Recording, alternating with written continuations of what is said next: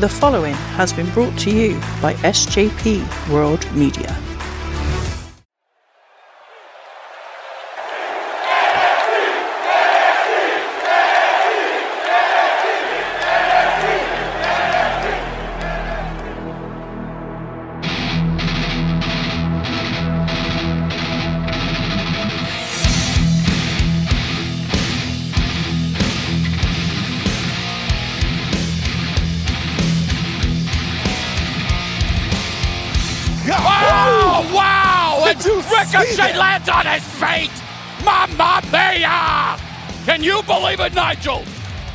No one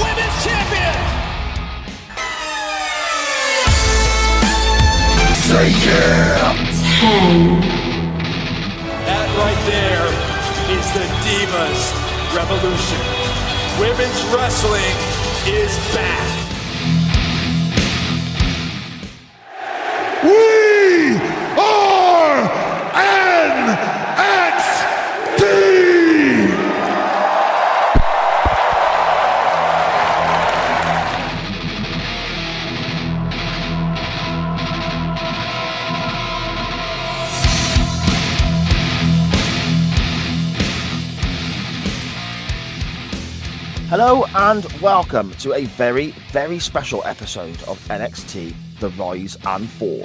This week we are taking a slight detour from our normal, I suppose, look back format where we review the NXT Black and Gold uh, era, show by show by show, to just basically pick the brains of the other half of the hosting duo for this podcast. Uh, obviously, my name is Sai, as you are all fully aware by now.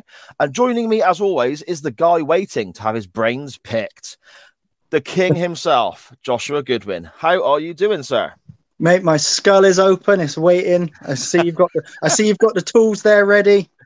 Yes, get- indeed. Let's get it done. I figured, um, you know, they made us wait with Jinder and uh, Seth for another week, so we're going to make you wait, listeners, for another week while they uh, you listen to my opinion.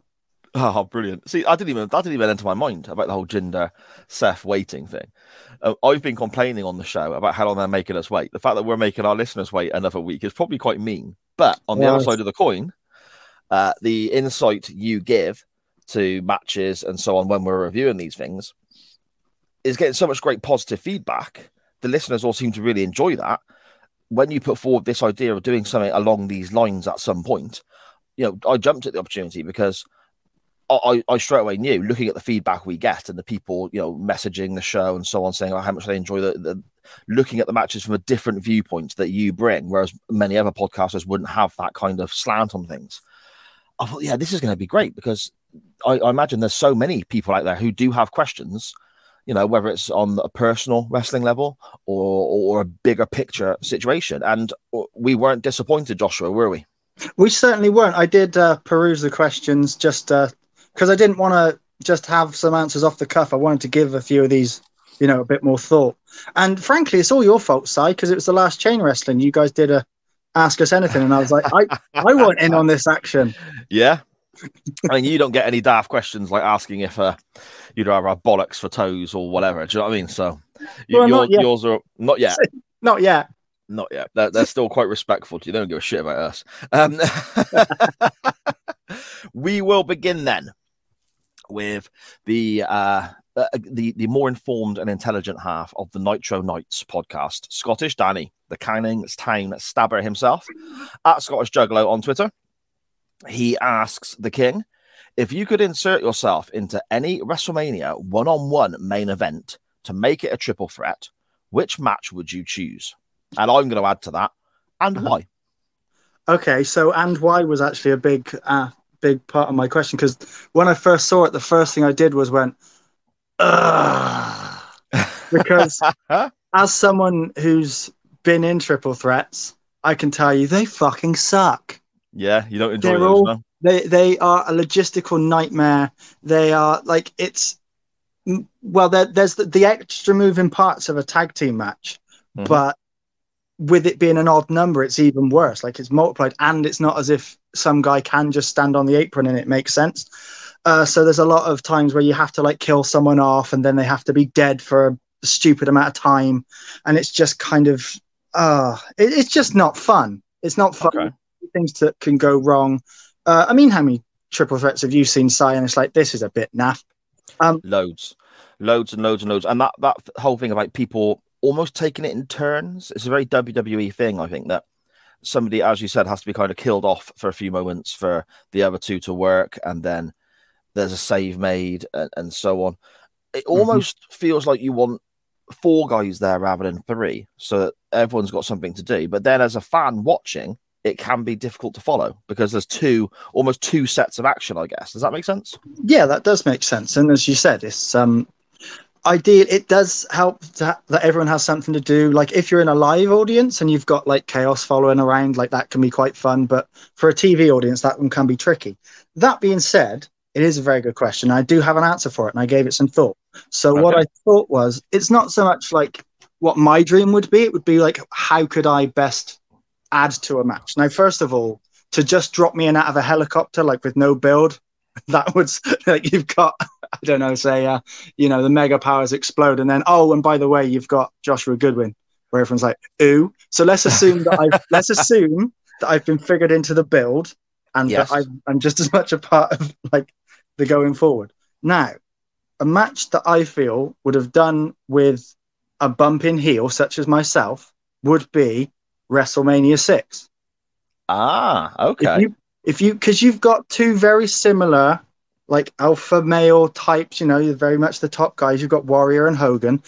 Like hogan really doesn't like you know want to give up the torch. He doesn't necessarily think warrior's the right guy. I mean t- to be fair i think the story was played very well. The ending was very much geared towards hogan like still having some of the spotlight and i get that because you know doesn't work for me brother.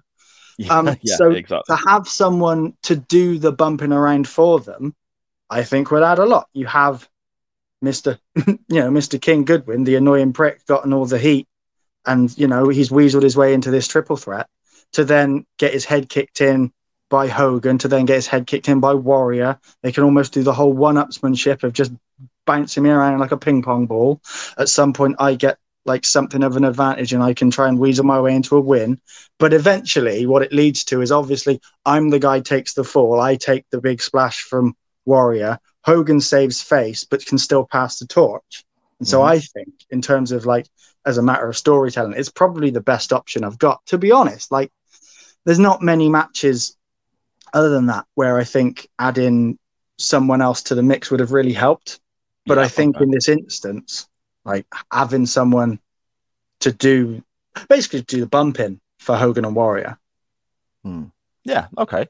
And I also think as well, back to the Royal Rumble that year, when Mhm. you had the Warrior and Hogan stood across the ring from each other and they turn and they lock eyes and the crowd were electric seeing these two guys. And this is obviously pre-mania, of course. Mhm. You could almost have that moment again, but on a bigger scale because it's WrestleMania. If half the match was spent kicking your ass, for example, taking Oh, it in turns, bumping you all over the place, and then they get that moment eventually where it is just the two of them, I think Yeah. that, that, that would be electric on that big arena.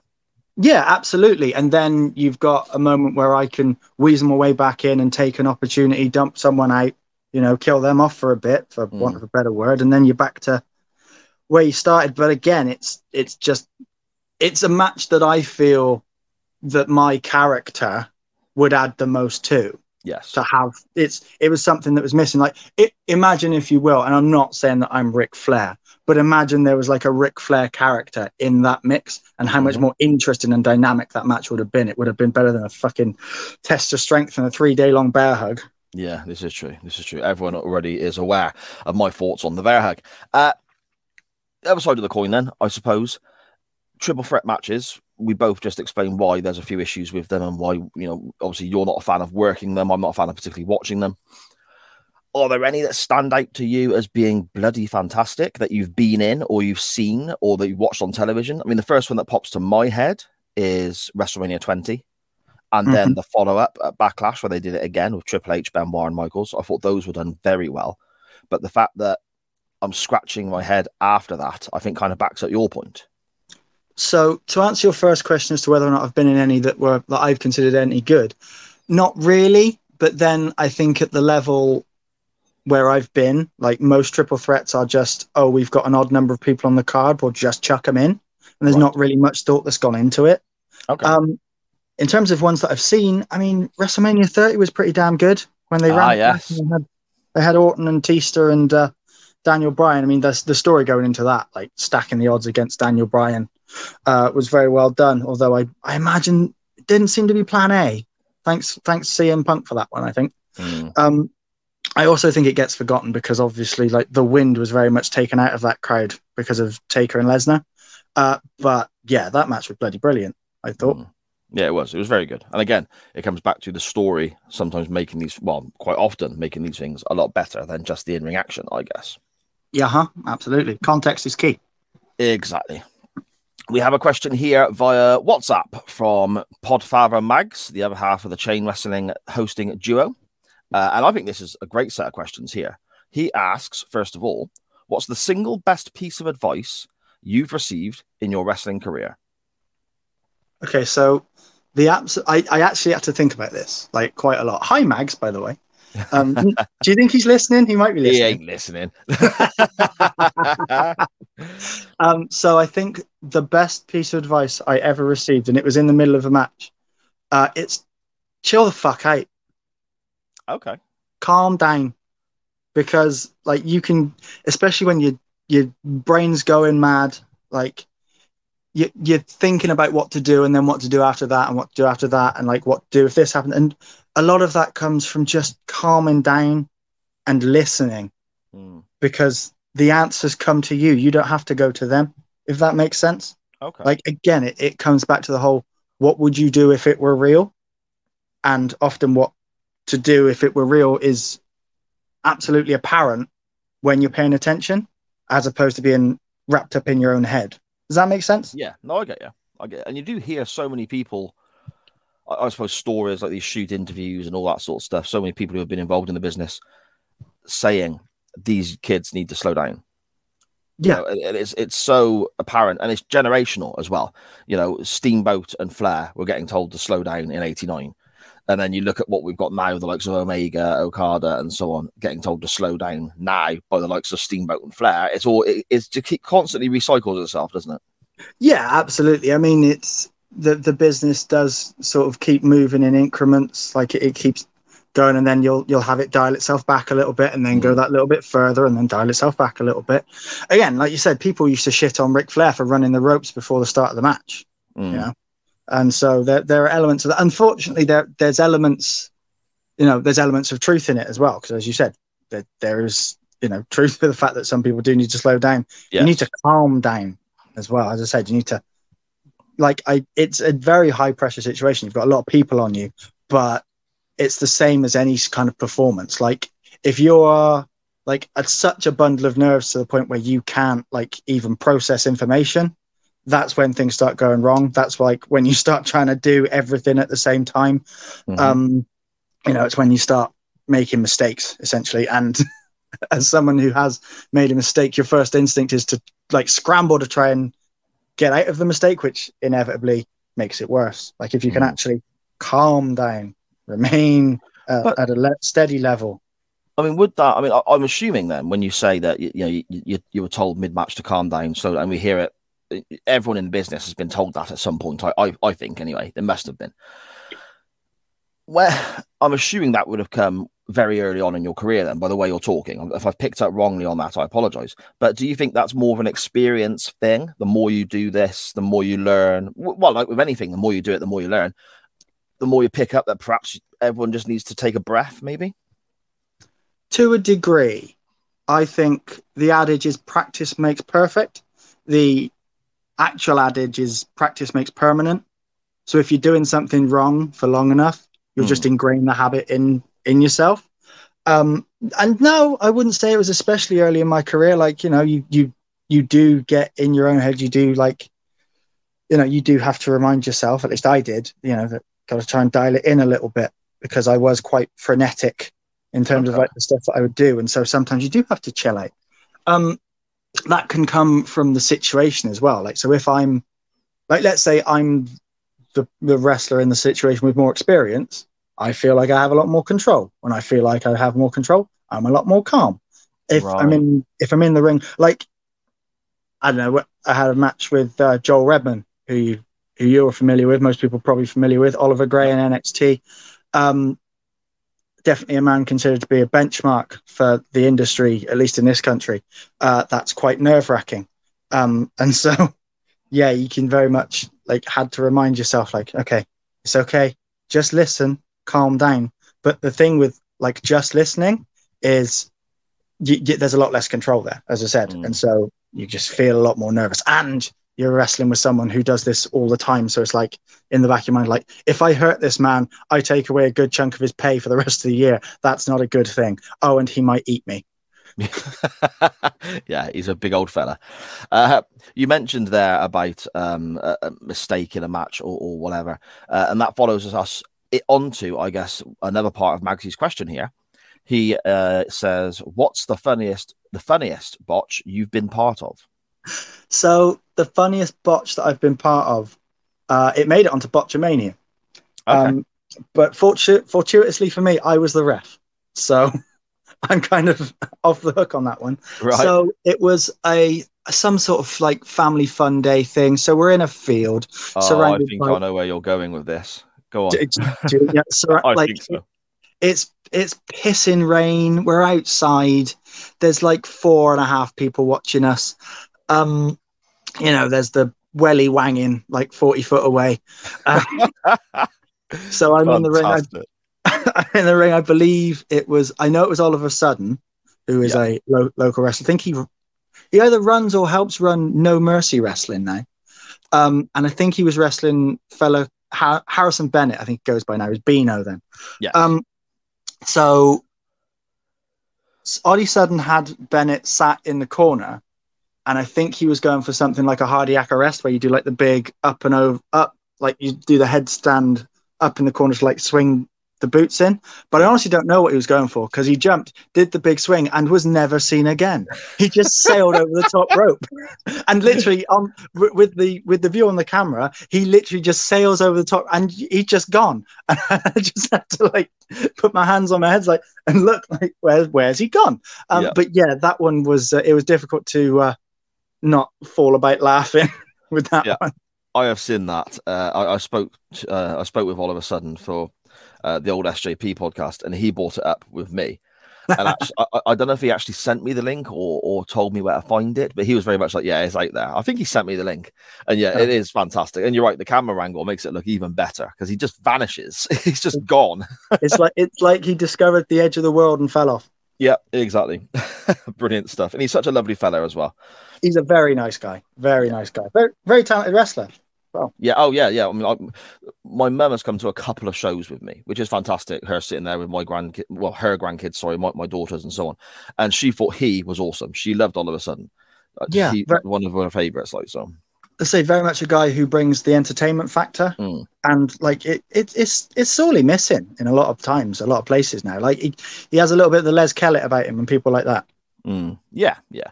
Uh, on that note, then you mentioned you were refereeing that match. Is refereeing something you've done a great deal of, uh, and do you enjoy it? It's um it's something that I did a, a decent amount of like starting out. Uh, it's something that I think I'd enjoy a lot more now because I wouldn't be bricking it quite so much. Okay. because it, it's very much like you know stay out the way do do do your job do the role and say when you're starting out everything at least for me everything was a scary prospect um especially with like the big scary men um, i remember one time talking about like this is something of a tangent but i was emceeing one time and um rampage brown you know rampage Yes. brown presumably listeners Yes. were rampage brown big boy uh i got because I was very much like, okay, I'm going to do a good job of emceeing. And so what I did was I got everyone's like weight and hometown off the internet, thinking it would be right. And For Rampage, his weight he decided was about 30 pounds too light, and he got right in my fucking face. Right. Okay. I could I could smell the old spice. I, and I think I think I was maybe 21. Uh, it was a good job I was wearing dark trousers. yeah, he's another scary dude, isn't he? as a big old dude. Um, but back to what you were saying, like I, it's not something. It's something I do enjoy. Um, it's something I'd quite like to do again, especially now having that little bit more about me, because I might actually go ahead and enforce some rules. Right. And my my gosh, wouldn't wrestling be better if it had some rules? Oh, we keep coming back to it, don't we? But you're hundred percent correct. They it's, re- it's very much needed. Yeah, I mean, I don't know. Like I, I've noticed now, like referees don't even like admonish people for throwing punches. No. Like they don't even acknowledge it, and it's like it's it's missing now. It's lost, and it was it was a good thing, especially like you go back to say like World of Sport, where like a punch could be something that changed the tide, hmm you know. And so it just makes a big difference. Actually, so I know I'm going on random tangents, but I remember No, carry on. That's Um, what people want to hear. it was a it was a SmackDown, uh, 2003, uh, Undertaker against Kurt Angle for like the WWE title, and I re- I specifically recall they did a lot of wrestling to begin with. It was like five minutes of solid wrestling, solid wrestling, solid wrestling, and then Undertaker just rears back and just pops Angle with a big right hand, and it's like oh, change of pace, and it was enough to be the cutoff, Yeah. You know? As it should be, because if you get punched in the mush like clean, that that you know. That's Oh, yeah. enough to take. That's enough to end a fight. It's enough to end anything. Yeah, exactly, exactly. Uh, and finally, from Mr. Mags, we have which currently active wrestlers would you pick to be on your Survivor Series team? So you're captain of the team, I'm assuming, and then you would have what four more because we normally have a team of five, don't we? Okay. So I'm going to assume that I want to win this. So I will have, I'll take Bobby Lashley, Wardlow, Brock Lesnar, and Braun Strowman. Holy crap! And I'll just, and I'll just hide behind them. I'll just hide behind them like, ha, ha, ha, ha. you don't even need to put your gear on; you can just stand on the outside. I'll be there in my dressing gown. yeah, easiest paycheck going. Easy, easy peasy. Oh, thank you very much, Magsy, for those questions. They were great. Uh, we have another from Danny at Scottish Juggalo on Twitter here. He says, In your opinion, is character work more important than in ring work? Hmm. So I f- feel it very much depends on your audience. Like if you're on the super indie show where like if, if people already know you or if you're if you are just a wrestler, but more than anything, it's if you're just that super indie guy or on that super indie show, Mhm. you, it's your work that people want to see. Um, if you're in front of families that maybe you know aren't all f- that familiar with how an Indian deathlock works, you probably want to have a bit more of a character. You want something that people can engage with, like immediately.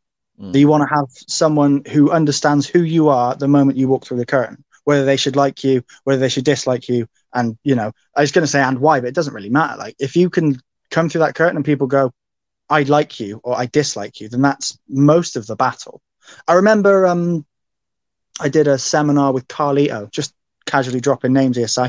Yeah. Um, and the, I asked him a question. It was like, how do you get how do you get noticed while respecting your spot on the card? So like if you're like opening match or if you're the piss break, you don't want to be doing like hurricanranas. You don't want to be doing, Mhm. you know, crazy shit, especially if like your main event's going to be two like lumbering dudes. Um, and so what he said was, this your character. Your character is like how you stand out without, you know, overstepping your mark on the card. You don't Right.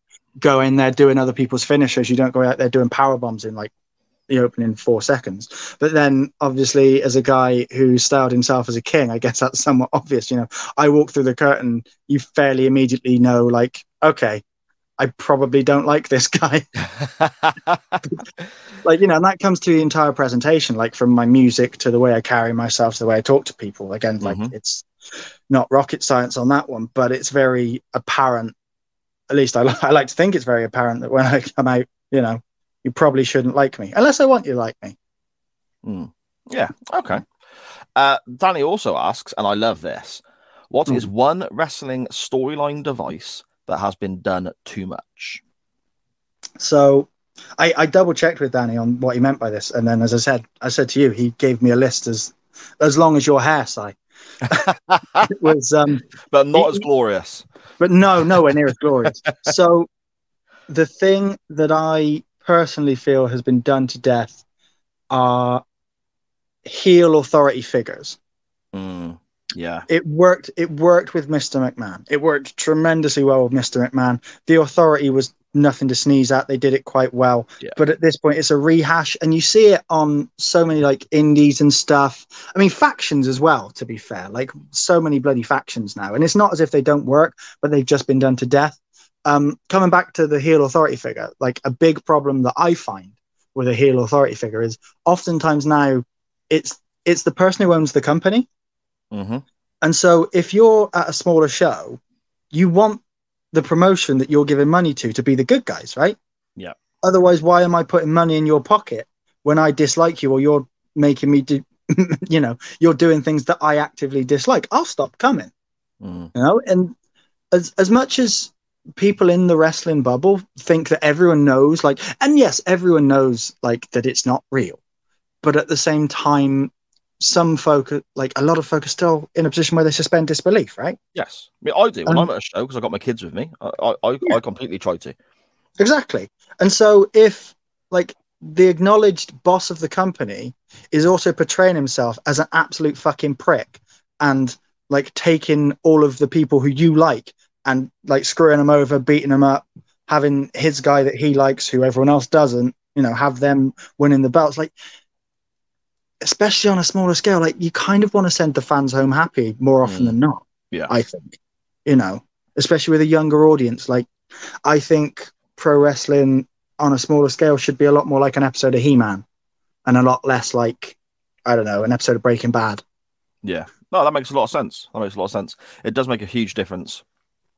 I mean, I, I've been at shows with, my- with my girls, and their favorite has lost the title. Mhm. Uh, well, especially my youngest, she's the one who's more you know fanatical about certain individuals, and that that in in my mind, looking at it from a, a wrestling card standpoint, the, the their title changing hands and it's the two big names on the on the show and so on should be the main event but there's Mhm. an additional match afterwards where the good guys win to send the kids home happy after they've done their their booking decision that they've had to make for whatever reason and swap the belt over to to this other individual. So that to me makes complete sense. And that's if if my little girl had seen, for example, Yestin Reese, who she absolutely bloody adores, as I keep saying, Mhm. lose lose the the local heavyweight championship at the end of a show, Mhm. and that was the end of the show. I don't know what effect that would have on her going back next time, especially when she was very little. Uh-huh. Yeah. I mean, it's it's a difficult balancing act because you do need you do need a want there. You do need to leave the fans wanting something to have not Mm. given them everything because then why do they come back? At the same time, you don't want to give them everything because then why do they come back? Yeah. Um I think I do think like you can have a heel go over a baby face and it be the end of the show. You can have them take the title. But what I do think you should probably do, and it's why like people shit on Hogan for on the WWE on like WWF shows when he would be in the middle of the card. Yeah. Like people are like, oh, it's so he could go and have room service. It's like, no, it's so they could set up the main event for the next time they're back there. Mm-hmm. Like so he can get screwed over, he can have like the DQ finish. So I think if you're gonna if you're gonna screw over your babyface champ and like have the heels celebrating, have that good guy authority figure come out and set up that rematch because then you've got something for the fans to want the next time so they can come back and see, you know, hopefully the heel get, you know, have the comeuppance, get the revenge for what they've just seen. Like they can't let's they can't reverse the decision because the decision's been made. And for whatever reason, the blind deaf referee's word is sacrosanct. Um, but we can definitely do something about it. You know, next time it's going to be in a solid steel cage. Yeah. And again, it's so simple, but that's Mhm. what that's what sells tickets. And we keep coming back to the point of it's called the wrestling business. And yeah, wrestling's on the poster, but the most important word is business. You want to make money. Yeah, I mean, not to try and bash everyone, but I honestly feel like too many people who do promote have just watched it on telly. Yeah. And the thing about telly is it's got a hell of a lot more context. You know, so you can have like unhappy endings, so to speak. you know, because you know that people are probably going to come back for the next one. That being said, if you've got a card in April and then you don't have another one until June, and and you've left the fans with a bitter taste in their mouth, there's a good chance they're going to be like, "Well, I didn't enjoy that, so I won't come back." Yeah. Yeah, exactly. It's a long time to sit on it as well, isn't it? I suppose. hmm Yeah. Uh, Danny's final question here. If you could work with one legend to have their final match, who would you choose? So it's another one I gave a fair bit of thought to. Um, it's probably a little bit late, but Terry Funk. Okay. I love me some Terry Funk. Mhm. Terry Funk's brilliant on a personal, like on a personal basis, because he was a guy who absolutely could do the wrestling, but also understood that he was a character. And as as as the years went on, he became. I don't know if he became more of a character because he was always a character, but like that character stuff came out of him, and he was. I don't believe he was the guy who coined the phrase, but he was very much the guy who I knew said, "I can't make people believe that wrestling's real, but I can make people believe that I'm real." Yeah. and I you love that. did like there's a lot of people who come across as like you know play the character of being a bit nuts terry funk you believed was out of his fucking tree Mm. Oh yeah, hundred. I love Terry Funk. Absolutely fantastic. And the way his career kind of spanned so many decades and so many not just not just length of time, but almost changes in the business. I mean, this Yeah. guy was wrestling in the seventies. He was then wrestling Flair in the eighties. He was then in the WWF in the nineties in the Attitude Era. He was Mhm. then in ECW as well at the same similar sort of time, and he was still he, he was in and out of Japan. It's just like unbelievable, unbelievable. Yeah as you said a guy whose whose style changed as well Mm. and like it, ad- adapting the character and bringing a lot of people up and a lot of people along. And he was a guy who was still around for when it was the wild west and you still had to handle yourself a little bit. And that's Yeah. always a wonderful thing. Like i i do believe and i'm not an individual that um, i wouldn't say i'm an especially hard bastard but i do believe that wrestlers should still be able to handle themselves in a fight if it comes to it. Hmm Yeah, yeah, Um, I agree. yeah Uh, I'm going to throw a random out here now, then, because that question was for who, which legend would you have for their final match? Um, Mhm. How would you, on the level you work, and who would you wish to choose, book your final match? david eaton Yeah. There's no, there's no like he's the man with whom I'm closest with Mhm. in the industry. Uh, he's one of the guys who trained me essentially. Um, yeah, I think that was that's probably the way I'd go with it. I, it'd be interesting because we have very differing styles. Um, but yeah, David Eaton, I think. Mm. Yeah, I think that's a great shape, and that to me, as someone who's who's watched all the Heritage City Hitmen and stuff, and and yourself and Eaton doing different roles as well, that I think would be a, a nice sort of conclusion in almost like a full circle scenario. I think that would work pretty much perfectly for me. Yeah, the Heritage City Hitman explode. yeah, there we go. uh, we have here Dan Griffin at Dan Griffin twenty one on Twitter. He says he has a twofold question: Who is the most experienced wrestler you've shared the ring with, and how much did you learn from the match?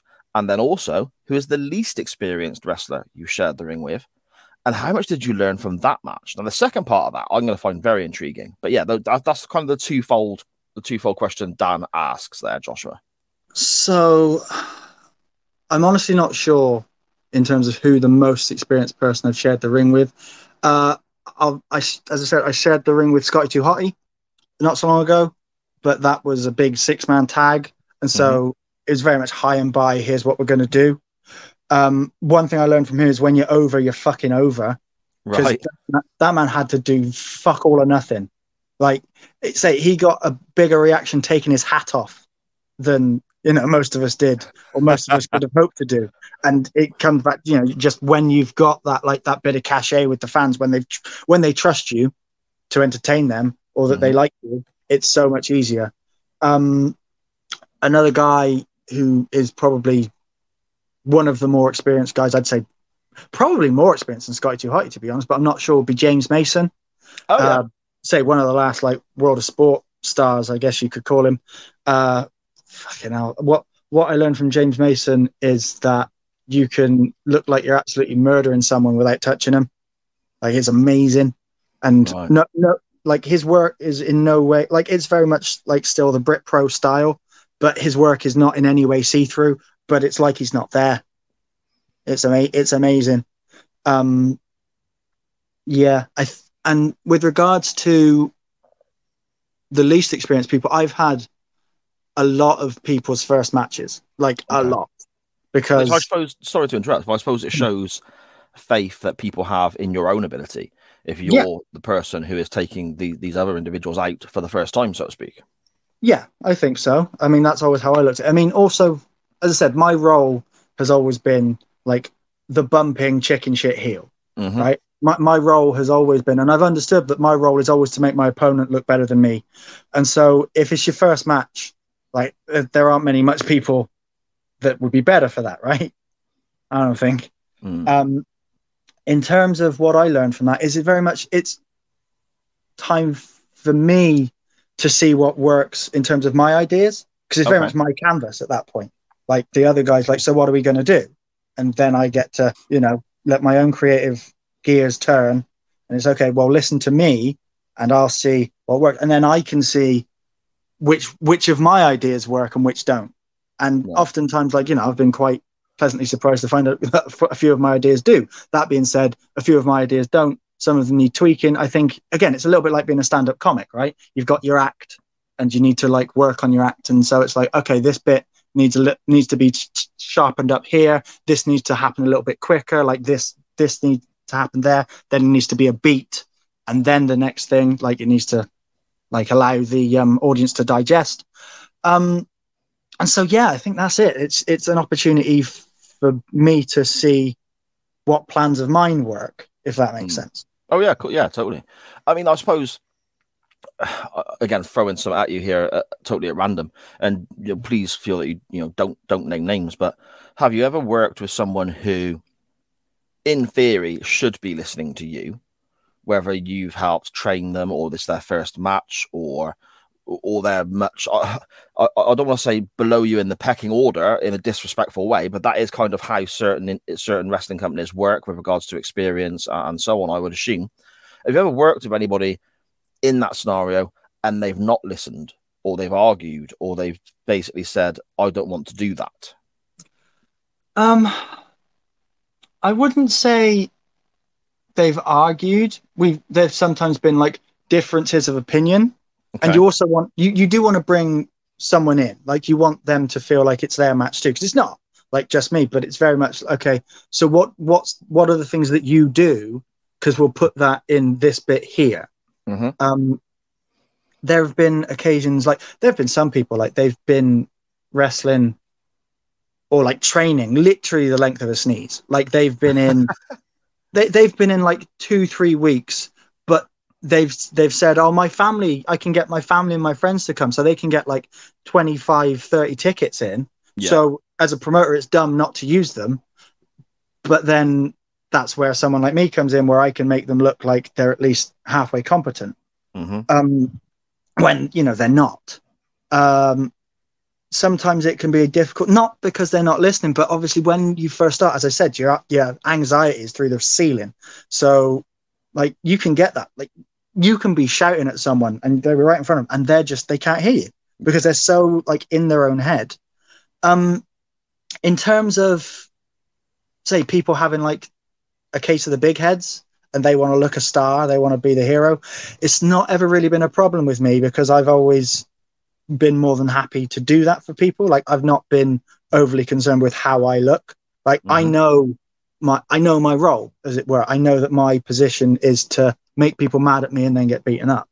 Um, and I also know that, especially at this level, like I'm not going to get beaten up to the point where people start feeling sorry for me. I can still, like, have my heat, as it were, or Yeah. get it back. Like people will still hate me no matter how much you beat me up. You could run me through a razor blade factory, factory, run me over with a train. People will still dislike me, uh, I, I and, and that's with, just um, and that's just at home. Right, brilliant. I spoke with uh, Randy Hogan many, many, many, many weeks, months ago. Uh, I spoke with him several times now for the show. We messaged quite a bit, and he, he's a fantastic guy. But one story he told was just so intriguing to me. He was one of Dustin Rhodes' first ever matches. Okay. And Dustin was obviously supposed to go over. He's the star, uh, and Randy Hogan was the enhancement talent. He's there to basically make the guy look good and so on. And he said, I think I don't know if it was his first match or maybe his second match. It was definitely inside the first three matches Dustin Rhodes had had. Yeah. And there was a moment, uh, Randy explains, there was a moment in the corner where he was supposed to be laying in the punches on Randy Hogan, and he Mhm. threw two punches and just froze. He said Dustin just had this blank stare, like behind the Oh. eyes, there was nothing there, and he just lost his way. And it, Randy Hogan said it took him a second or two to trigger what was going on, and he had to think on on the fly. And he grabbed him, put him back in the corner, threw a few punches himself, and basically did what he had to do. Yeah. And he and he said that this was the only ever, ever interaction he had, despite working for the NWA and WCW and so on. It's the only direct interaction he had with Dusty Rhodes, because as he was walking back to the dressing room afterwards, Dusty Rhodes came and met him and thanked him for looking after his boy, which I Mhm. thought was a lovely, you know, a lovely little tale. So yeah, it was really interesting. Yeah. No, absolutely. I mean, yeah, they're definitely, especially with people like it's their first like few matches. Yeah, you're Mm. definitely going to freeze up. I mean, especially for a guy like Dustin, because presumably he, uh, you know, he had his first few matches on television. Like the Mm. the pressure is there. It's not just friends and family.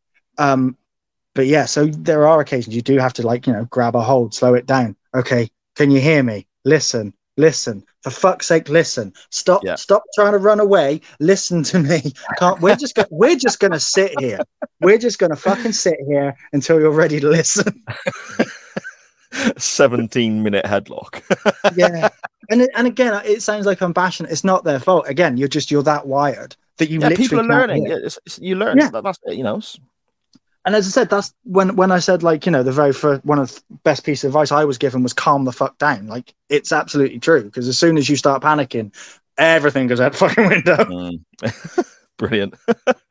uh, Cam at Cam Griff 92 on Twitter. He asks, What would be the name of your dream faction and who would be in it? Now, eh, when it comes to factions, my mind goes to two automatically the Horsemen and the NWO. So I think we're going to maybe spin this a bit to be Horseman esque with yourself, with yourself potentially in the Ric Flair role of the leader of the faction. Nope, So, no, no? way. okay, No, what I'm- would you do? I I sir will be the manager Ah, okay, fair enough. So you're the JJ Dillon of this scenario. because here's the secret. And so so here's the secret. I never wanted to be a wrestler. Si. I wanted to be Right. a manager. Um, and, Okay. and when I start and when I started, I was managing, and my group that I was going to have were going to be called the Pantheon. Right, okay. and so that's the name that I would give them because again the the pan you know gods or people who are revered. I was like we've had a lot of like different various groups, but never a pantheon, and I'm, I'd always been curious why. Um, so when I put together a faction, it's very much looking for like where are we going, right? I don't just want to stick a group of guys in there. It's very much like what what are we doing it for? Now, normally you, you mentioned the horsemen. I think of evolution, and so I yeah. think of I think of you know really the goal of evolution was to not only was it to uh, prop up Triple H, but also to build Randy and Batista, Mhm. which it did. And so, what I'm doing, if I'm putting a group together, is I'm thinking, what is my WrestleMania main event for like Mania 42? And I'm using WWE as an example because they're just world number one. Sorry. Yeah, okay. So you're thinking you're thinking years down the line already then. Yeah, absolutely. I'm Yeah, thinking of the okay. destiny. It's it's very much like so you think of your big match and you work backwards. hmm So, with that in mind, in the Pantheon, the very first thing we're having, we're having the um you want that that what's the word? The spine of it. The backbone. That's it. So you want the people who you can have as like the, the bedrock. And that bedrock for me is FTR. Yeah, okay. You have those boys, you've got the best tag team in wrestling. Again, two heels that can bump around for the baby faces all day long. Um, and using them as I say, that foundation, yeah, they're a very safe pair of hands, and also they happen to be the best tag team in wrestling. Um, from there, with my centerpiece, I would want Cody Rhodes Right, okay. because Cody Rhodes, before he decided he wanted to be a babyface, was the fucking best heel in wrestling, in my opinion, in terms of he understood how to, you know, make the fans want something and take it away. And so as like that tippy top guy, like that that centerpiece of your uh, of your faction, I think you have Cody Rhodes. Now, the other side of that, I want my future. So the first person who I have as my future of the industry and my the understudy to Cody Rhodes, very much the Randy Orton of the piece, Mhm. is Austin Theory Right. because he is very yeah he's another guy. He's 25. He is ridiculously talented for his age. Um, I say he gets a lot of shit. I'm not entirely sure why. He's very good at what he does, and he is a sperm. So Mm. you know, putting him under that learning tree as um, you know, that guy, and he's very much the guy who I'm looking to make the Randy Orton. So he'll be my top heel in five years. Yeah. Now, the other guy I want on this is my my enforcer, my attack dog. He's the guy who does the dirty work for the team. He's the guy who doesn't necessarily win titles. He's the guy who fucks people up so that they can't take Cody's title, so they can't take Austin's title, so they can't take FTR's title. He's very much the heater of the group. He's the guy who, so let's say, and, and I'm getting real into the weeds on this, but let's say um, Drew McIntyre storms the ring. Um, first people who come up, you've got FTR. Dax gets bopped down. Dash gets bopped down. What happens then is Austin Theory will like keep him tied up long enough that my attack dog, who is Bron Breakker, comes in and he's the one who does the damage. He's the guy who right. flattens him, and then everyone piles in, including Cody, to get his licks in. Mhm. Uh, and me, I might slap him about a bit. Um, and Bron Breakker's my attack dog. First off, because he's fucking Bron Breakker. Like, have you seen Yeah. the guy? He's he's exactly like what's in my mind. Like, whereas everyone else is like suited and booted, he's like got the shirt and maybe like a leather vest. but like he's like that little bit off the wall. But he's also very much like he's going to be the top baby face in WWE, in my opinion, moving forward. So my WrestleMania main event for like let's say WrestleMania 40 is Austin Theory, Bron Breakker, and this is how Mhm. we get there. We put them in this faction. We put them under the learning tree of Cody, and whilst bringing everyone up and elevating them, we also have them learning how to do these things. And all the while, you've got FTR there being the best tag team in the world, taking the bumps for the other guys, like being the fall guys, as it were. yeah. They're the fir- they're the first line of defense. You know, they and that doesn't diminish them because they're still the best tag team in the world. Um, and say probably smack me about a bit as well, so that'd be fun. Um, and then when it all when it all collapses and like Cody goes his own way, and then Austin Theory goes his own way, and Bron Breakker becomes this top top star in the business, it'll just be me and FTR, and I'm okay with that. Fair enough. That- I think that's great. I, I think that's a great selection. Really good. Yeah. Brilliant stuff. Well, Uh, yeah, it's funny- it- sorry to interrupt. It's very much like you you've got to think of your destination. Like you wouldn't plan a trip without knowing where you're going. Mm. Yeah, no, that's fair enough. Yeah, good point. Uh, you mentioned there about Austin Theory, and you know some people seem to dislike him or whatever. We have a question here from Morty, who works on the Murder in Mind podcast with me. He's a, he's a brilliant guy. Go listen to the Murder in Mind podcast and the Morty and Fitz show. Uh, he says here. Is there anyone you see a lot of fans say is crap or green or any of this that actually, because of your experience, you believe is a better worker than fans give them credit for? Okay, so first of all, I'm a massive fan of the Murder in Mind podcast. It's bloody brilliant. Thank I you just want much. to say that. I think I've said it every time I've had a chance to, but it's bloody great. I can't wait for episode three. I really Um, appreciate that. Thank you. You're, you're most welcome. Um, so many people, so many people, like people, and I think it off. It comes back to the idea of you say something enough times and it becomes a fact. Mhm. Um, Randy Orton's bloody brilliant, and people Yes. think he's boring. I love Randy Orton. Exactly, he's great. Um, I'm drawing a blank now, but yeah, Randy Orton, um, Austin Theory. Like for whatever reason, folk don't like him. I think maybe folk think he's been pushed too hard, too fast. But the fact is, he's bloody brilliant. Roman Reigns. People think Roman Reigns sucks. He's I Roman- can't believe anyone thinks that. They're idiots. no, he's he's in my opinion, he's literally one of the best storytellers in wrestling now. Like Mhm. he just had that match with Logan Paul, and he dragged that boy around. Like he again, he took a guy who's got fuck all or nothing experience. He's got a bag full of tricks, and that's not a knock on Logan Paul because he's he's not done this at all for any length of time, and he got him through like a, a main event match, you know, and to have like built it in such a way and to have helped Logan Paul through that, it's just a testament to how fucking good he is. Mhm. Um, on top of that, uh, Uh, Shawn Spears sort of gets lost in the shuffle. I, uh, there's just so many guys who, again, they're just sort of underrated, and I think it's often to do with their position on the card. Mhm. Um, and I, I think it's a little bit of that Nickelback syndrome, right? Where like Nickelback, I know by no means my favorite band, but the idea that they're like the worst thing to have ever happened, like just seems to it just seems to become popular, you know. yeah, And I think that a lot of people suffer from that. Like someone has the bright idea that like Randy Orton putting someone in a chin lock for like you know five minutes is boring, and yes, it is, but it, it's supposed to be. You know, he's supposed to be like let, getting you behind the baby face, and so yes, he is getting heat with you, but that's the point. Um, and so yeah, you can dislike someone on a personal level, but the idea that they're not very good at their job is fucking ludicrous. Yeah, it's, ridiculous. It's, I mean, I have lots of fun on the shows that I do. We, we've, we've, you know, had fun digs at people on NXT Rise and Fall. S- Mhm. Scottish Danny and I have digs at people on Nitro Nights. But the fact that these guys are on television at all, I mean, we're talking from a viewpoint of it of just trying to make people laugh. We're talking from a viewpoint of trying to be entertaining on the podcast. Yeah. But I mean, we dig at Van Hammer all the time on Nitro Yeah. Nights. Van Hammer can do a million and one things that I cannot. I've Yeah. I'm, in reality, I've got no real right to criticize anything Van Hammer does in the ring, but it's done from an entertainment standpoint for the podcast and from a comparison of him and other people he is working with, I guess. How, but, but, you know, saying Van Hammer is crap or Van Hammer is shit or Van Hammer is this, that, the other is a ludicrous statement because he can do, like I said, a million and one things that I cannot. So, Sure. I mean, anyone who's made it to that level at least bring something to the table. mhm, Because if you cannot draw promoter money, they will not use you. yes, Like they won't, because there is a million and one people out there who can draw them money. And even if like everyone is someone's favorite wrestler, right?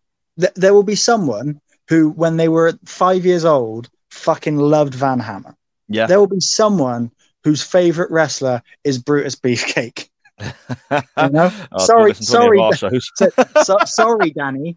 Um, but and I mean, like, no, he like in in terms of Beefcake, he's a guy who like gets shit on, but Mhm. he was a little, he was a little bit more than just Hogan's drug mule. He wasn't Yes. like, you know, it it certainly opened doors for him, but the idea that he wasn't like in any way good is somewhat unfair. And yes, I agree. You're doing it for comic effect, so you know, I'm not digging Yeah, it any. Totally. A, lot of it with Beefcake is more post career and and the, the ridiculousness that he to there and signing pictures uh, with his own autograph and then also Hulk Hogan's autograph and passing it off as Hogan's autograph to make extra money and all, just all that sort of stuff is kind of the reason why Beefcake becomes the sort of uh, semi target, I guess, on Nitro Nights. But there we go. it, it's the dark side of when wrestling was still like somewhat the Wild West. Mm. You know, you've still got these carny bastards. exactly.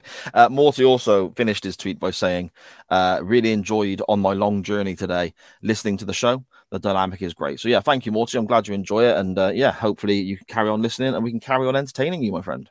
Hi, thanks, mate. We we enjoy the listens just because, if nothing else, it makes me feel good. That's it. uh, ben at Witticisms of Ben on Twitter. He says, Everyone always asks about, about the Mount Rushmores of wrestling. I would like to know who is on yours for the following categories. Uh, oh, this is going to be quite a lot of names, I imagine, because Mount Rushmores tend to be four people in each Yeah. uh, situation. So I don't know if you've prepared anything here, but if you don't feel the need to go to all four and just Uh, so I have- by all means. I've somewhat, yeah, I did give it some thought. The first thing I want to say, and I won't be able to do it for all of them because my my depth of wrestling knowledge isn't that great. Um, but I think people often misunderstand like the Mount Rushmore of anything because the Mount Mhm. Rushmore for me is like it's the pioneers. It's like the Yeah. first the first four good presidents, shall we say? And maybe that's me being ignorant. Sorry, any American listeners going that's not accurate. Um, so for me, like I, I remember the list, but I'll just I'll I'll let I'll name the the four men who I feel should be on the actual Mount Rushmore of wrestling, and then with I'll regards do- to uh, with regards to what sort of like the the, the pioneers, as you say, the influence they've had in the the, business. the, basically the first like four major mega stars of pro wrestling. okay, Um, and then I'll do my ones, which would be if I were building them today. yeah, okay. Um, so the first one uh, uh, would be uh, Rikidozan, who's like the biggest star Japan ever had. Uh, El Santo, who's the biggest star that Mexico ever had. um, the Great Gama, who's the biggest star India ever had, and I think probably Ed Lewis. I was I was t- it was a toss up between Ed Lewis and um, Lou Thesz, but Lewis came first. And again, I figure like you're, you're literally etching faces into stone. You can't change them.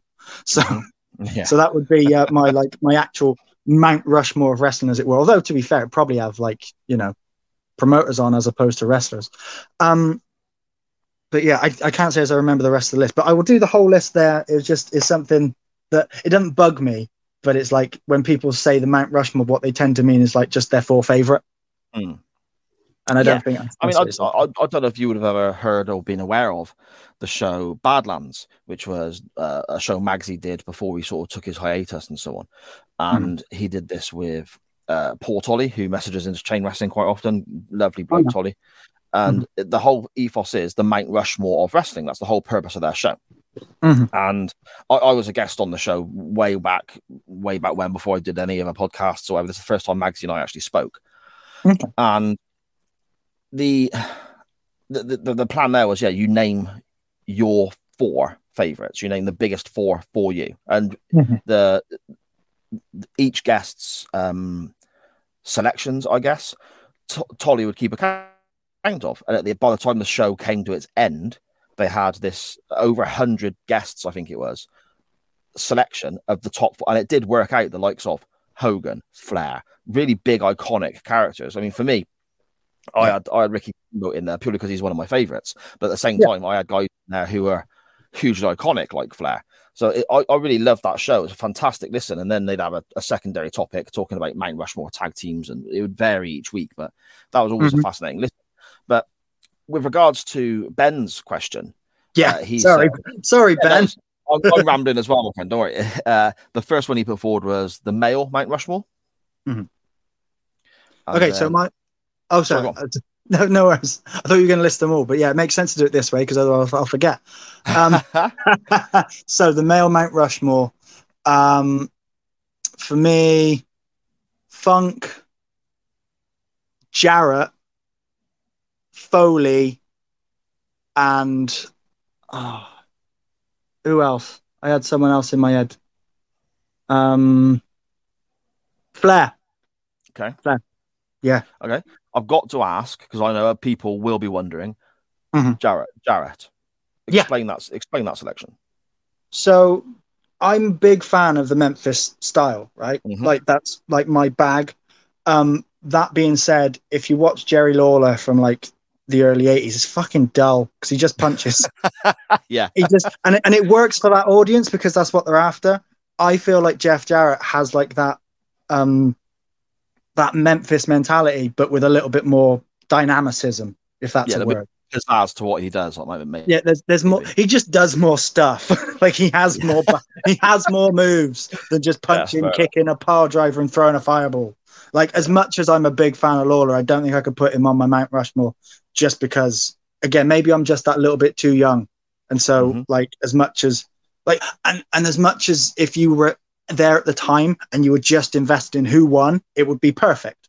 But I feel like it just with with Jarrett and Jarrett played a heel a lot more often, and Memphis made some fucking tremendous heels. Like my entire bag of tricks comes from Memphis. You know, Mm. Right, I, okay. the only the only thing I've not done is thrown a fireball. Like I I own several donut holes. There's still time. There's still time. There's still time. There's still time. Uh, female, Uh, for me, the females is probably just the four horsewomen. right? Okay. Like because I don't think female wrestling has ever been better. Like I really Mm. don't. I don't think it's been viewed in viewed as highly as it is now. I don't think people are as ta- were ever as talented as they are now. No, no, that's a fair shot. I mean, I would throw the names of Gail Kim and Trish Stratus there as possible options. I Sure, Trish, Trish was very important in an era that was not as good as it is now. And Gail Kim is kind of, I I suppose a lot of people would say Gail Kim is one of the very first real working ladies in the States. Because obviously in Japan, it's a different kettle of fish, but in the States, Yes. Gail Kim was, I mean, if, if Gail Kim was around now, she'd be the biggest star in ladies wrestling, I think. Yeah, I wouldn't disagree. Like as you said, she was a very talented Mm. individual in a time period where talent, like in terms of wrestling ability, wasn't the be all end all, and it kind of Mm. it's a lot more important now. Like it's definitely a lot more important now because she was very much around in a time where it was how you look in a bikini. I mean, by that same statement, I think Ivory needs to get a shout out. Molly Holly, you know, Yeah. Jazz. There, there were women who could wrestle. They were just overshadowed or not given enough of a spotlight. Mm. Um, so yeah, maybe it's unfair to just be like four horsemen, but I don't think it's not that they wouldn't, you know, be be able to stand out in that environment now, but they just weren't given the opportunity. Yeah, and and like you said, women's wrestling now is probably at an all time high, especially in the in the US. So yeah, the four horsewomen are a massive part of that. So that makes a lot of sense. Yeah, absolutely. Uh, tag teams. Tag teams, uh, the revival or FTR, um, Brainbusters, uh, Midnight Express, and I was going to say the Andersons, but do they count if I've got the Brainbusters? Yeah, Uh, yeah, that'll work. Yeah, okay, the Andersons. Yeah. Let's say let's say Ole and Gene to to mix it up. yeah, signed. Okay. Uh, stables or factions. Uh, okay, stables and factions. Um, Evolution. They, I just, I think during the time when I was growing up, they were about, so they meant Mhm. a lot to me. Yeah. Uh, the Horsemen, uh, NWO, and Bullet Club. I think because Okay, in, ter- in terms of in ter- like again, same as the NWA, early Bullet Club, because like for a period of time they were the biggest thing in wrestling Mm. there are there aren't many like groups or factions that can say that. Oh, actually, before I say that, I want to bin someone off for the uh, Dangerous Alliance because they were Oh, my yeah. they're my absolute all time favorite stable. And You got fuck- five for that one if you want. yeah, it's a fa- it's a faction. It's a faction. Yeah. There's always too many of them.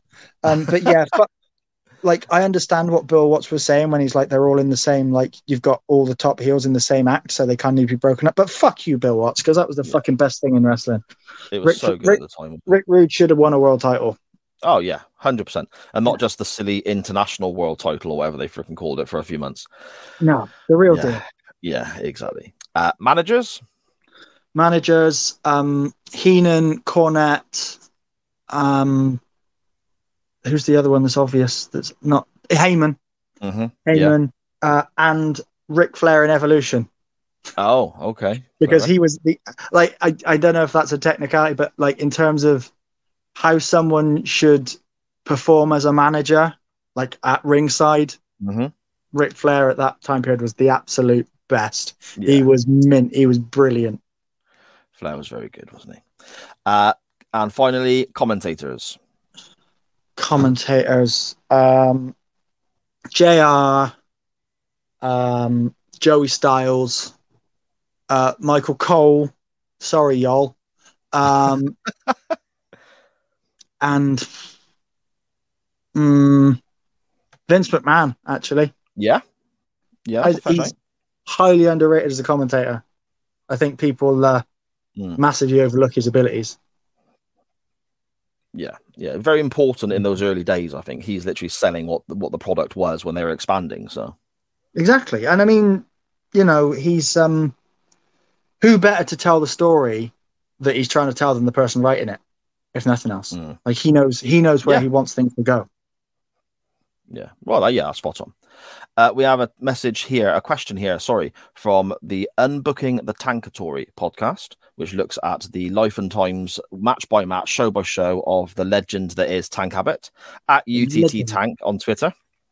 And they ask, how much would you want to be paid to get legitimately punched by Tank Abbott? So my, my first question is have they reviewed the episode of Friends that Tank Abbott stars in? Because they should. Knowing Rob and Dan and those guys, if it's not been done, then it's definitely on their schedule. Um to answer the question, uh 300 to the body, 500 to the face. Yeah, as little as that. If, if you can Yeah. name your price, I'd be going crazy high and retire. nah. So we've got, we've got to negotiate. And we're, it's wrestling. We're all just, you know, battering our bodies for breadcrumbs. So, you know, Yeah, that's what I reckon. We have a question here from Shrek5 at Shrek is all right on Twitter. And they ask Would you rather cop a shoot clothesline from hell from JBL in his prime every day for a year unannounced. So you can be any you, you can be walking to the shop to get a pint of milk and he'll just run out the co-op and take your head off. You know?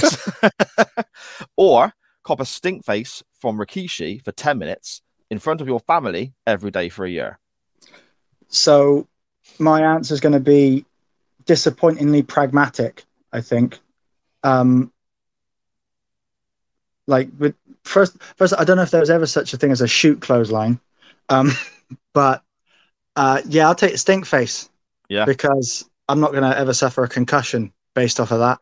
Yeah. I'm not ever going to bump poorly off of that. And to be honest, if it's every day for a year, the novelty's going to wear off for everyone after a bit. Like no one's going to be embarrassed. I won't care. It's not going to hurt my feelings. I'm sure that hey, it, it gives me an opportunity to get to know Rikishi. Yeah, and that's that's, true. always that's always fun. Um, so after know, the stink face, you could sit down, uh, uh, have a sandwich, cup of tea, and just change, exchange stories. Whereas Ask- with ask- the clothesline from hell, I imagine JBL will just run up to you in a car park, flatten you, and disappear. You know, So Yeah. you don't get that. You don't get the social side. you, don't this- you don't get to have that interaction. Like you know, like give me an in with the fucking you know with the bloodline. ah, I could be an honorary uce. Ah, there you go. That'd be fantastic. uh, and finally, we have a few questions here from our good friend Stevo at Total Stevo on Twitter. Uh, and he says here, it's Stevo time, which of course it is. Uh, what do you like about today's WWE product? And vice versa, what do you hate? Well, to answer your first question, not a fucking lot. Fair enough. um uh the people like the wrestler now the athleticism and the level of like athleticism is so much beyond anything that we've ever seen before. And it's like utterly amazing what people can do now. Um i also think that women's wrestling has never been presented in a better light. Mhm. um like it's no longer just a lingerie like catalog shoot. Like the you know the fact is that these women now are you know that they're wrestlers that are women as opposed to women that wrestle and that i think is a big uh, you know a big change in uh, yeah.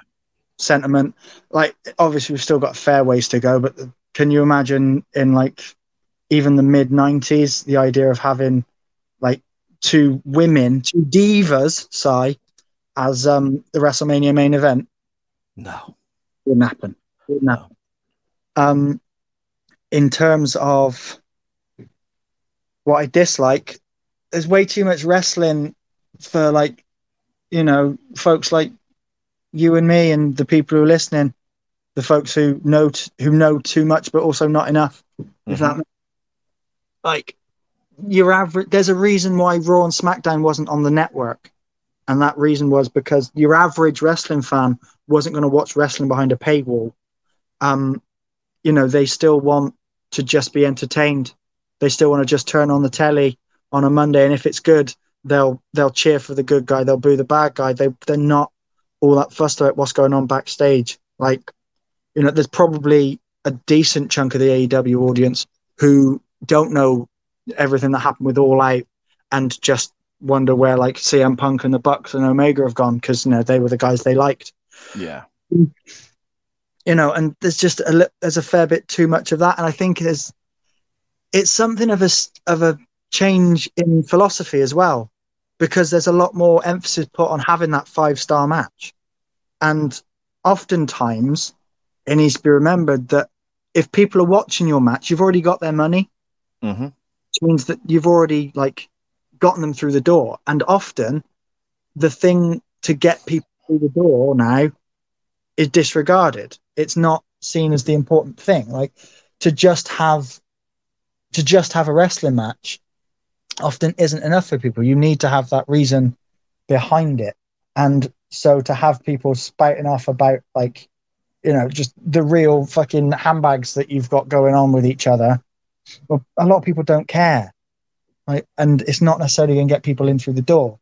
Also like the storytelling when it's there is often like very complicated and it doesn't need to be like i'm all for like that bit calls back to the thing that happened to them like nine years ago but Mhm. not everyone's paying attention so sometimes it doesn't it doesn't necessarily land and you can still tell a very simple story of like, you know, I dislike you, I dislike you, or you've got something I want. Um, to elaborate on that, as I've said, like to you and everyone else who listen, rules. There aren't any Yeah. rules anymore. And if there aren't any rules anymore, how are you supposed to generate heat short of stabbing each other? Like you've got to have some form of you know, just an established rule set and a consistent rule set. Like you can't be disqualifying someone for something that would have been fine the week before, or you know, you have the count outs that take place and it's like one, two, three, four, five, six, seven, eight, nine, ten, and that the count out because then it's like, well, why did that not work and that did? Um, finally, I think it's just a case of people disregard the whole idea of what what if it were real? Yes, this is something that I, I mention quite a lot on the shows that I'm in. Yeah. yeah what if it were and often like if you were to do something in a situation it's like what if it were real and there needs to be some level of um leeway given in terms of like it, it does have to work within the rules that we've established like for example that ropes are especially springy um and things of that nature but yeah i mean it's just too too much of it just too much. And that's something else. Sorry to keep going on. There's just too fucking much of it. There's too much wrestling now. Like every like Raw, SmackDown, NXT, everything else. Like if just you're doing that, or conversely AEW, it's not enough hours in the day. Mm. And so you wind up with such overexposure. Like people complain that they don't see Roman Reigns every week, but if you fucking did, you'd be bored to fucking tears of him. You'd be and those bored. those same people are, would also be moaning. Well, those same people are probably the same people that say about how the Big Show or the Giant was overexposed early in his career. You know, yeah, you can't or- you can't have it both ways. Yeah, or the people who would complain that every episode of Raw would start with a Triple H promo. It's like, yeah, it mm. would, and that was too much. So you do need like a good example of where people have been able to do it right is with NXT, like that we're watching right now. Like, Yep. because you have a forty-five minute show, and in my opinion, that is a little bit short in an ideal world. You want, I think, the sweet spot's maybe ninety minutes. So a Okay. two-hour show, you've got half hour With of commercials in there. Yeah, yeah. Um, but it means that you don't see everyone every week. I mean, how we've seen Bray Wyatt once hmm so far, um, and maybe that's a little bit, you know, maybe that's not quite enough. Because, but that's the point. I'd rather have, like, as an audience, have people wanting more of something than wanting less. Yeah, of You know, course. I'd, I'd rather have people going, "Oh, why is he not here?" as opposed to, "Oh, why is he here?" or "Why is and she?" then here?" next, and then a banner next week, such and such is on the show. It gives them a reason Yeah. to tune in, then, doesn't it?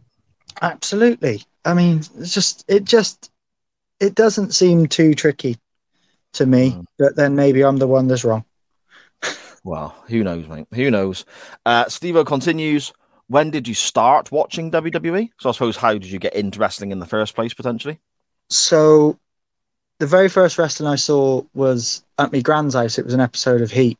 Um, it was Big Show versus Taz. I remember, and I and I now retrospectively realize uh, the finish was Taz had Show in the Tazmission, and Big Show like kicked his feet up and splattered him, and Right. Wow. Okay. and it was like, oh, fucking hell. and especially on an episode of Heat. Jesus, that little an episode of dude's dead. it's probably your, your mind. That man is now a stain. yeah. Um, Uh, but in terms of like properly watching it, I'd say I started watching, say about 2003, because my dad knew someone from the pub who would then like tape episodes of SmackDown, and I think it's Afterburn, so I could like watch it. Actually, it's quite a fun story there, where uh, one day after the the after the end of it would roll, like he he got some stuff from the wrestling channel, which was fun. Um, but then about halfway through uh, about halfway through, it cut to like a recording of Babe Station, and this, and this and this guy had to be like easily well into his seventies, the dirty old fecker. Brilliant stuff. Also, also one one more was um he recorded um Brock Lesnar, Kurt Angle, the Iron Man match, Right. Yes. and at some point he got bored and switched the channel to watching David Blaine in a box, Oh, okay. which apparently was happening at the same time. Um, oh man. So yeah, those were some those were some fun times. But yeah, that's really where I caught the bug. It's also where I think like why I quite like the Paul Heyman style of storytelling, where you've got like the interweave in stories because yeah, everyone credits that to Russo, and it's true. But I think people need to remember that it was Heyman that did it in ECW, and then later on Yeah. in in like that WWE where everyone like up and down the card, like you had the Undertaker at a time was feuding with the fucking FBI, Mm, you know, but everyone had something to do. yeah. Yeah. It's fun. The old VHS tape days, man. Such good fun. Such Yeah, good fun. I remember my uncle used to record the pay per views off off Sky for me, and this going back to the early nineties, uh, when you know it, we in this country they wouldn't cost any money, and you get them you know on the on the movie channel. I think they were shown sometimes, Mhm. and on this one occasion he'd set the video running and go to bed. And this one occasion, my mum went round, picked the tape up for me. I was all excited to sit down and watch. I don't know Survivor Series '92. It was, it was a long old time ago, and I put Yeah. the cassette tape in, pressed play, and it was basically a four-hour cassette tape and it was four hours of a little box saying this channel is currently off air for four hours because they put the wrong channel on. heartbreaker. But this is the thing: the kids nowadays, mate, they don't know how good they got it, do they? No, they don't. I mean, that's that's you, you say that that sort of shit happened. Like that sort of shit used to happen with like promotions, like Yeah. where they where to save money they tape over their films. So like episodes and some of like the best wrestling that was supposed to have ever fucking happened, like it's just lost to time, never to exist ever. I'm a massive Doctor Who fan. Don't start me off on episodes that are lost to time. Oh yeah, of course, yeah. yeah 90 odd episodes still missing. It's gutting. But there we go. Uh, and Mm. finally, from Stevo, he says a theme of the show, uh, our show here, NXT Rise and Fall, is NXT star goes to main roster and is buried. What do you think that is? Now, obviously, we've covered that quite a bit on recent weeks of the show, where Jinder is uh, pr- one example. Jinder is one of the top guys at the moment on NXT. Mhm. But when you give your Goodwin report about what's been going on on Raw and SmackDown and so on, he's been getting his ass handed to him. Yeah, I, I think again, especially for NXT, probably throughout its entire um its entire run, like it wasn't a main focus. It was never all that big a deal for McMahon, Mhm. and I think oftentimes what what McMahon would get was you know he'd have Triple H's vision. Very much, I mean, we're seeing it now, where Triple H is like restoring a lot of the people that Yeah. McMahon recently repackaged before he had his troubles. um, his horny old man troubles. his horny old man troubles. He should have just stuck to taping episodes of Babe Station, shouldn't he? yeah, exactly.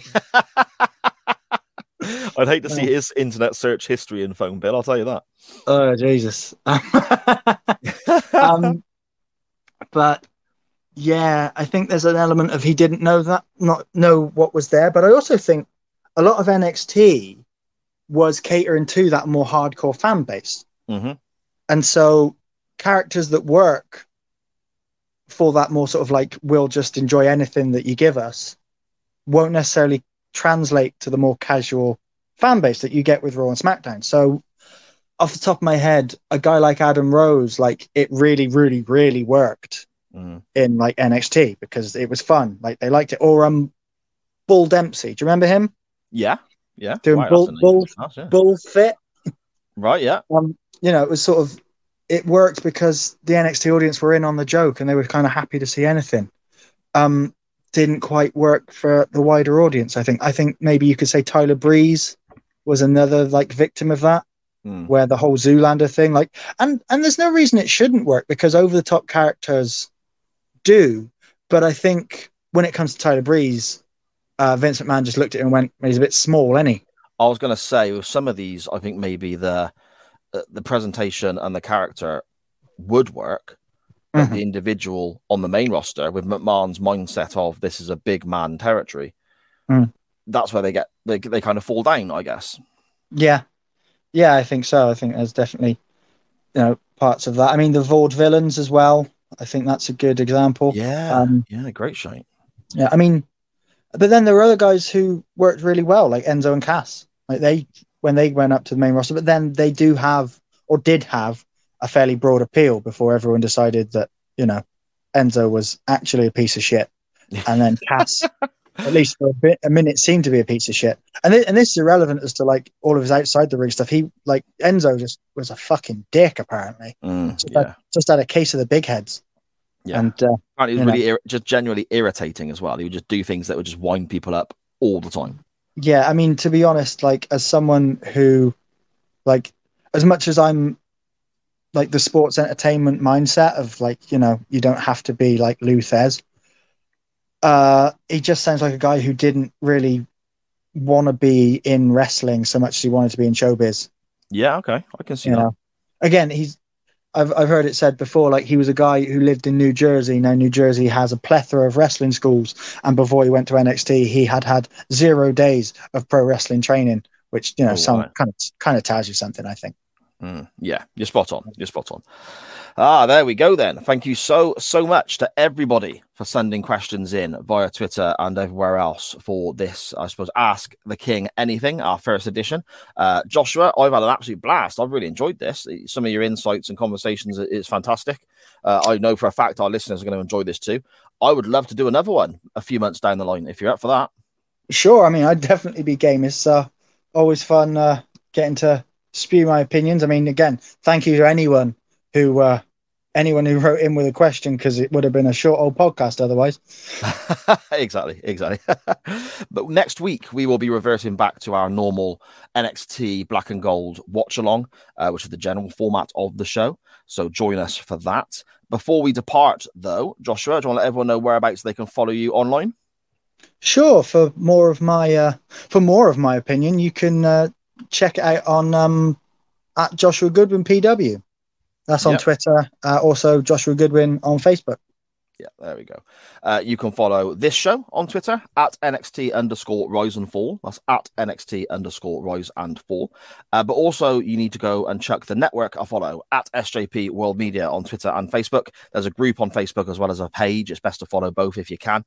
And from there, you'll get links to all the shows and network carriers. Uh, so that's this one. Nitro Nights covering WCW show by show, chain wrestling every week, where we go live on a Monday and the podcast is out later in the week. Uh, shows covering television as well Quantum Leap, Doctor Who, uh, Murder in Mind.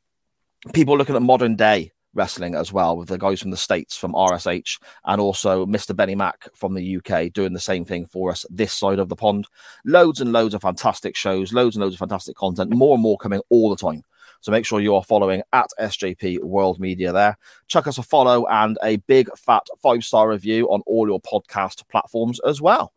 Joshua, I'm looking forward to next week and getting back to talking a little bit of Full Sail University Wrestling. Aye, let's hope they've shined up the belt. Yes, because it's covered in fingerprints, wasn't it? All right, a blast, my friend. I'll speak to you next week. Thanks, mate, and me. See you later. And to everyone else, as always, thank you for listening all to me